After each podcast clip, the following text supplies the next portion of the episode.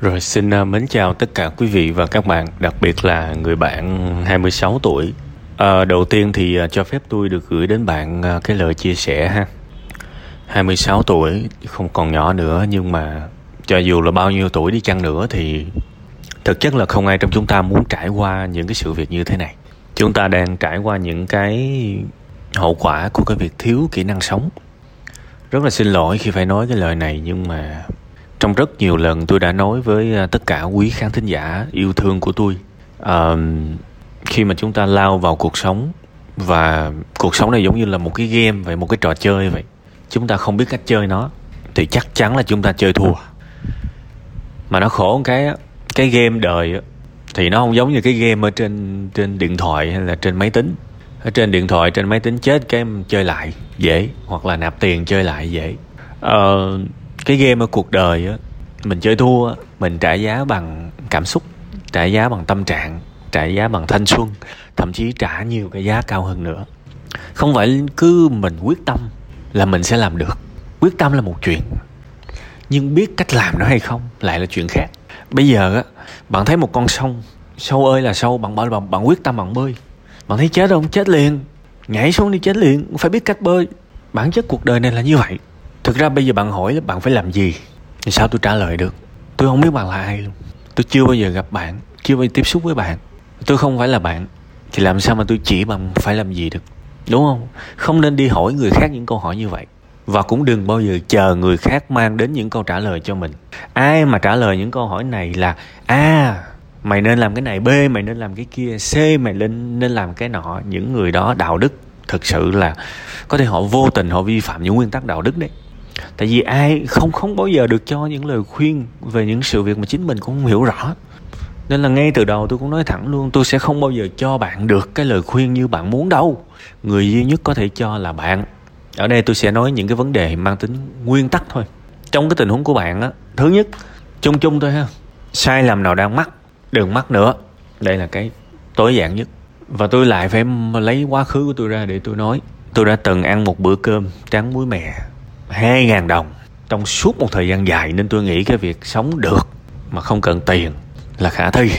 Tôi không biết bạn có thể ăn được như tôi không. Nhưng nếu mà chúng ta cùng đường thì bắt buộc chúng ta sẽ phải sống ở, cái, ở một cái mức sống thấp để chờ cái ngày chúng ta tích lũy đủ tiền chúng ta đổi đời. Chấm hết. Vậy thì nghèo thì không được xài sang. Nghèo thì không được hoang phí. Phải biết liệu cơm gấp mắm.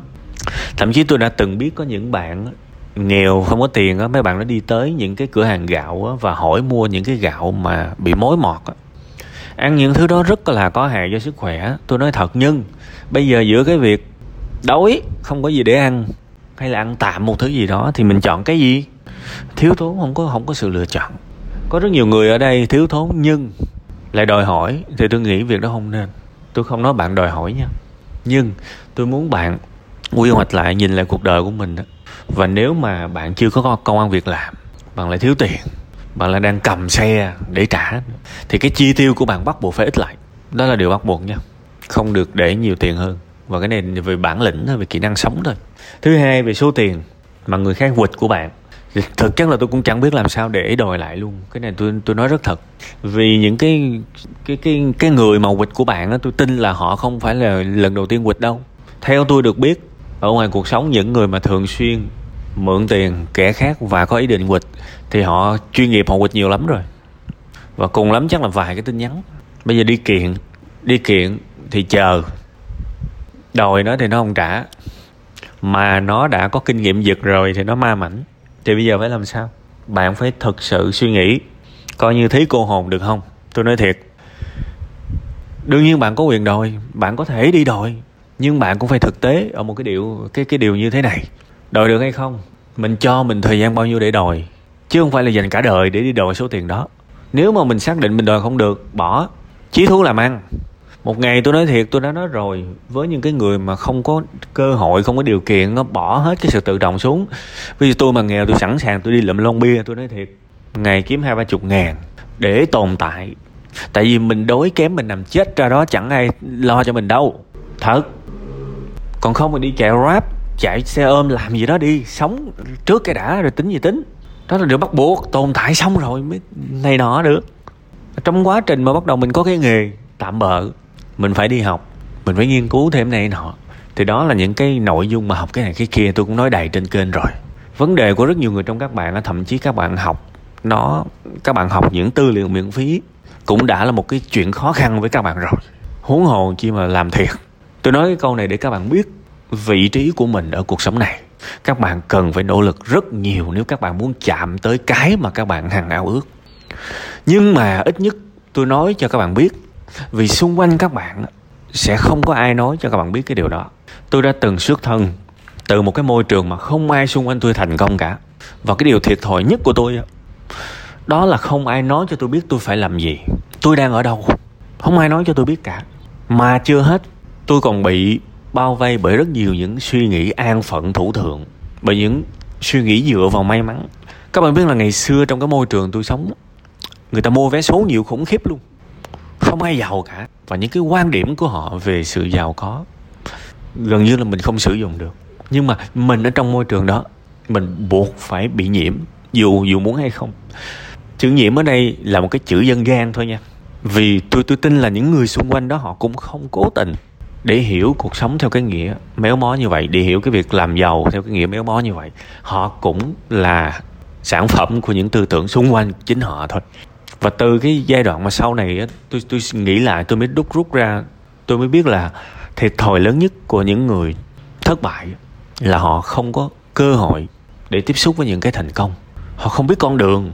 Thì bây giờ rất là đau nhưng mà tôi phải chỉ cho bạn biết. Và cái thành công ở đây tôi chỉ dám mơ là một tháng bạn có thể kiếm được hai, ba chục triệu gì đó trong tương lai thôi. Có thể nó là một cái ước mơ xa vời với bạn, nhưng tin tôi đi nó khả thi. Điều quan trọng là bạn phải biết vị trí của bạn bây giờ.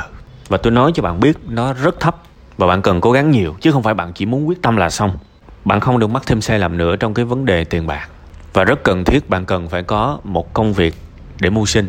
Và trong thời gian đó, bạn cần phải học. Bạn phải nâng trình độ của bạn lên bạn lên lựa một cái nghề nào đó. Lựa một nghề nào đó. Thích thích thôi cũng được. Và theo đuổi nó, học nó mỗi ngày. Cho mình có lộ trình 3 năm 5 năm. Còn cái phương pháp học trên youtube đầy rồi ha. Tôi sẽ không nói lại. Cái cảm giác rất có thể bạn sẽ trải qua đó là cảm giác bị choáng ngợp bởi quá nhiều thứ mình phải học. Nhưng mà không còn cách nào khác. Bạn sẽ phải trải qua cái trải nghiệm của cái sự tuyệt vọng cùng cực. Của cái việc mà tôi muốn vươn lên nhưng mà tôi cứ đụng đâu tôi thất bại đó, không bao giờ tôi thành công được nhưng mà tôi sẽ cố gắng, tôi sẽ cố gắng. Kiểu như nhìn lên, bạn sẽ phải khóc hết nước mắt trong cái quá trình cố gắng. Thiệt, thì bạn mới xứng đáng thành công. Tất cả những người thành công ở một cái mức độ từ trung bình trở lên sẽ hiểu thế nào là thành công. Còn những người thất bại không bao giờ hiểu được. Tại vì trải qua những cái gian khó trong cuộc đời này á, để đạt được một cái thành tựu nào đó, nó vô cùng khủng khiếp và có thể là khi bạn đi trên cái con đường mà bạn muốn thành công, cảm xúc của bạn nó còn tệ hơn cả bây giờ nữa. Tại vì bây giờ bạn đang va chạm những thứ ở những cái level không ai mong muốn.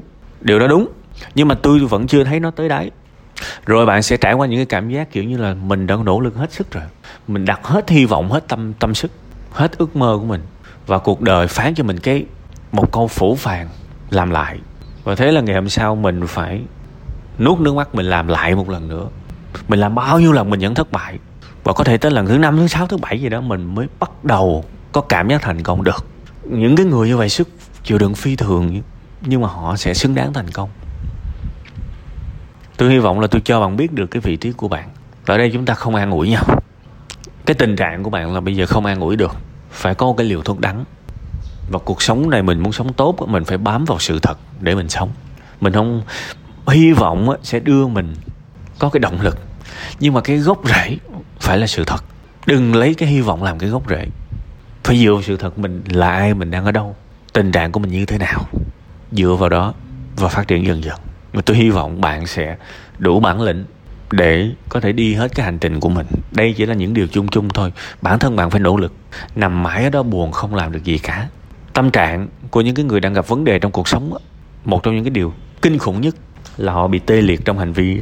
Họ bối rối quá và họ không làm gì cả. Tôi hy vọng bạn sẽ không bị mắc phải trong cái tình huống đó.